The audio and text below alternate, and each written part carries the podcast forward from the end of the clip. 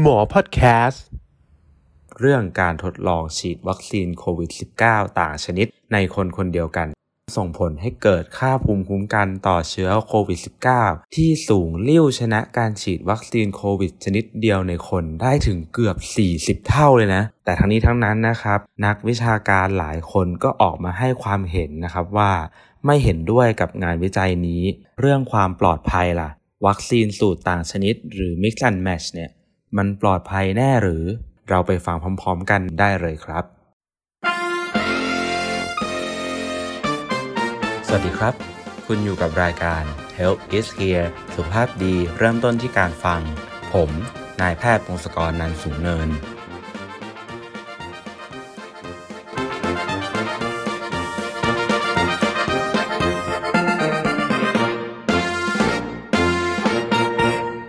วัสดีครับ ยินดีต้อนรับคุณผู้ฟังทุกคนเข้าสู่รายการ Health is HEAR สุขภาพดีเริ่มต้นที่การฟัง episode ที่ 10 ครับ ในช่วงเดือนพฤษภาคมที่ผ่านมา เชื่อว่าหลายๆ คนคงเคยได้ยินข่าวเกี่ยวกับเรื่องการทดลองฉีดวัคซีนโควิด -19 ต่างชนิดในคนคนเดียวกันใช่ไหมครับ แล้วปรากฏว่าผลลัพธ์ที่ออกมาใน phase แรกของเขาเนี่ยก็น่าพึงพอใจมากเลยทีเดียว เพราะมันส่งผลให้เกิดค่าภูมิคุ้มกันต่อเชื้อโควิด -19 ที่สูงเลิ่วชนะการฉีดวัคซีนโควิดชนิดเดียวในคนได้ถึงเกือบ 40 เท่าเลยนะ แต่ข้อมูลที่เราได้ฟังกันมา มันก็เป็น phase หนึ่งไง ตอนนี้งานวิจัยของเขาได้ขยับเข้ามาสู่ phase ที่ 2 แล้ว นั่นหมายถึงว่ามีการทดลองในคนเป็นวงกว้างมากขึ้น แล้วทีนี้เอฟเฟกของงานวิจัยจะยังน่าตื่นตาตื่นใจเหมือนเดิมหรือเปล่า ลแทรกซ้อนจากการฉีดวัคซีนต่างชนิดกันเนี่ยมันมีรายงานเพิ่มขึ้นไหม เราไปฟังพร้อมๆกันใน Health is HEAR episode 10 ในตอนที่มีชื่อว่า Mix and Match COVID-19 วัคซีนได้เลยครับ ย้อนกลับไปที่ข่าวเมื่อเดือนพฤษภาคมก่อนนิดนึงแล้วกันนะครับ ตอนนั้นมีการเปิดตัวงานวิจัยที่มีชื่อว่า CombiVacS Trial ของฝั่งยุโรปที่มีการทดลองฉีดวัคซีนต่างชนิดกันในผู้เข้าร่วมทั้งหมด 663 คน โดยกำหนดให้ทุกคนฉีดโดสแรกเป็นวัคซีนของ AstraZeneca และในโดสที่ 2 เป็นวัคซีนของไฟเซอร์ฉีดหลังจากเข็มแรก 8-12 สัปดาห์ หลังจากนั้นก็เจาะเลือดผู้เข้าร่วมทุกคน เพื่อดูว่าค่าแอนติบอดีหรือภูมิคุ้มกันต่อเชื้อไวรัสโควิด -19 ของแต่ละคนสูงขึ้นมากน้อยแค่ไหน โดยมีกลุ่มเปรียบเทียบคือกลุ่มที่ไม่ได้รับวัคซีนเข็มที่ 2 ในช่วง 8-12 สัปดาห์ ทั้งหมด 232 คน งานวิจัยพบว่าจำนวนของแอนติบอดีต่อตัวไวรัสโควิด -19 ในเลือดของผู้ทดลองที่ฉีดครบ 2 เข็มทั้ง a s t r a z เซ e c a และไฟเซอร์ สูงกว่าคนที่ฉีด a s t r a z เซ e c a เข็มเดียวถึง 37 เท่า ซึ่งเขาก็ออกมาประกาศความสำเร็จกันยกใหญ่เลยนะครับตอนนั้น แต่คุณรู้ไหมครับว่างานวิจัยชิ้นนี้ถูกโจมตีจากนักวิชาการหลายสำนักอยู่นะ คุณสงสัยเหมือนผมไหมครับว่าทำไมถึงมีคนตั้ง 232 คนในงานวิจัยที่ไม่ได้รับวัคซีนเข็มที่ 2 นั่นก็เป็นเพราะว่ามันเป็นขั้นตอนหนึ่งของงานวิจัยเขาที่จะช่วยลดตัวแปรรบกวนต่างๆ ที่เกิดขึ้นในการแปรผลของงานวิจัยไงครับ หรือถ้าจะให้ผมตั้งคำถามงานวิจัยนี้ใหม่แบบเข้าใจง่าย ๆ เนี่ยก็คือ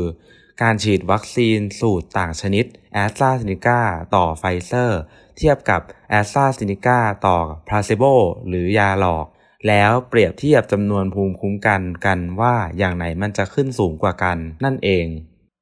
อ้าว อย่างนี้ใครก็บอกได้ปะว่าคนที่ได้ฉีดวัคซีน 2 เข็มอะภูมิคุ้มกันมันก็ต้องขึ้นสูงกว่าคนฉีดวัคซีนเข็มเดียวอยู่แล้ว แล้วไอ้คนที่โดนฉีดยาหลอกเนี่ย เขาจะไม่ออกมาโวยวายหรอ เขาไม่ออกมาโวยวายแน่นอนครับ เพราะเขาโดนฉีดยาหลอก แต่เขาไม่ได้โดนหลอก คือมันจะมีหนังสือสัญญาเข้าร่วมงานวิจัยมาให้เราเซ็นตั้งแต่ก่อนเข้าร่วมแล้วครับ และผมเชื่อว่าในหนังสือเขาต้องระบุไว้แน่นอนว่า ถ้าคุณมีโอกาส 33%ที่จะได้รับวัคซีนเข็มที่ 2 เป็นยาหลอกเนี่ย คุณจะยังเข้าร่วมงานวิจัยนี้อยู่ไหม แต่ทั้งนี้ทั้งนั้นนะครับ นักวิชาการหลายคนก็ออกมาให้ความเห็นนะครับว่าไม่เห็นด้วยกับงานวิจัยนี้ด้วยเหตุผลใหญ่ ๆ 3 ข้อด้วยกันก็คือ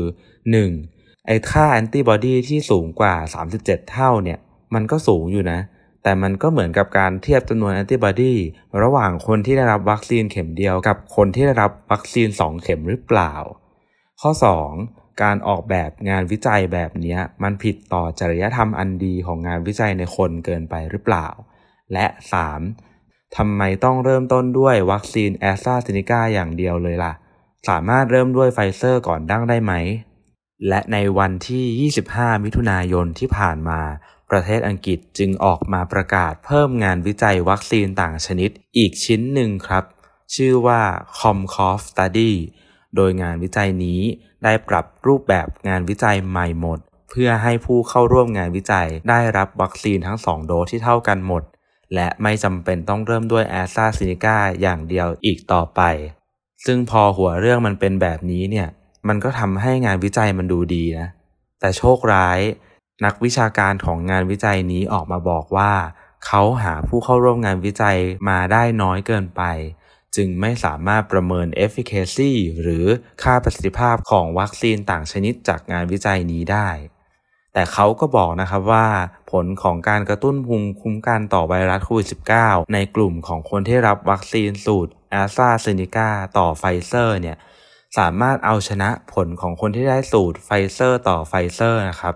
ซึ่งตรงนี้ผมมองว่ามันก็เป็นข่าวดีนะ แปลว่า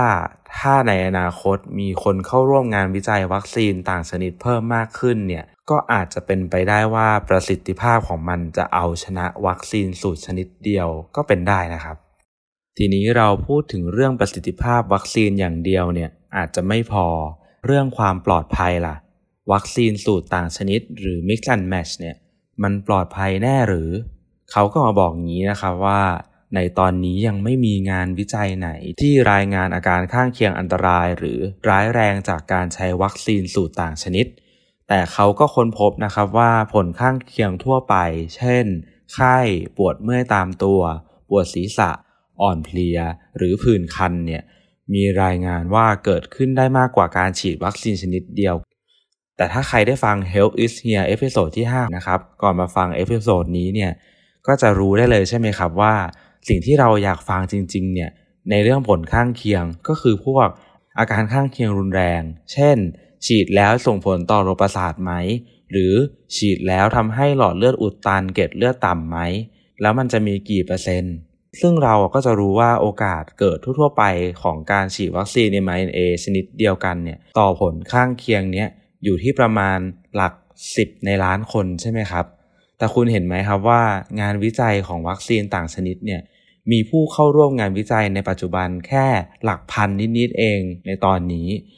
ทำให้มันก็บอกไม่ได้อยู่แล้วครับว่ามันจะเกิดหรือไม่เกิดอาการแทรกซ้อนรุนแรง และมันจะมากน้อยแค่ไหนครับ ทั้งหมดทั้งมวลนี้ที่ผมกล่าวมาเนี่ยทำให้นักวิชาการเขาออกมาให้ข้อสรุปเรื่องวัคซีนต่างชนิดกันอย่างนี้นะครับว่า มันก็เป็นอีกหนึ่งช้อยสำหรับวัคซีนทางเลือก แต่เฉพาะในกรณีที่เราไม่มีทางเลือกในการฉีดวัคซีนชนิดเดียวกันได้เท่านั้น ก็คือเขายังคงเชื่อว่าการฉีดวัคซีนชนิดเดียวกันเนี่ยมันจะปลอดภัยกว่าการฉีดวัคซีนแบบต่างชนิดกันนั่นเองครับ เพราะฉะนั้นในตอนนี้ผมจะขอสรุปนะครับ ถ้ามีคนมาถามผมว่าฉีดวัคซีนโดสต่อไปเปลี่ยนยี่ห้อดีไหม ผมก็คงจะตอบว่าได้ครับ แต่ในข้อมูลปัจจุบัน เรื่องประสิทธิภาพยังคลุมเครืออยู่นะ แล้วก็เรื่องผลข้างเคียงรุนแรงเนี่ยยังไม่มีข้อมูลรองรับนะครับ ถ้าคุณยอมรับความเสี่ยงตรงนี้ได้ คุณก็สามารถฉีดวัคซีนสูตรต่างชนิดได้ครับ ขอบคุณทุกคนที่เข้ามาฟัง Health is Hear Podcast episode ที่ 10 นะครับ ท่านสามารถติดตามงานของพวกเราได้ผ่านทางช่องทางของหมอ Podcast Health is Hear ได้ที่ใน Facebook Page YouTube Spotify SoundCloud Google Podcast Apple Podcast ครับสำหรับวันนี้ สวัสดีครับ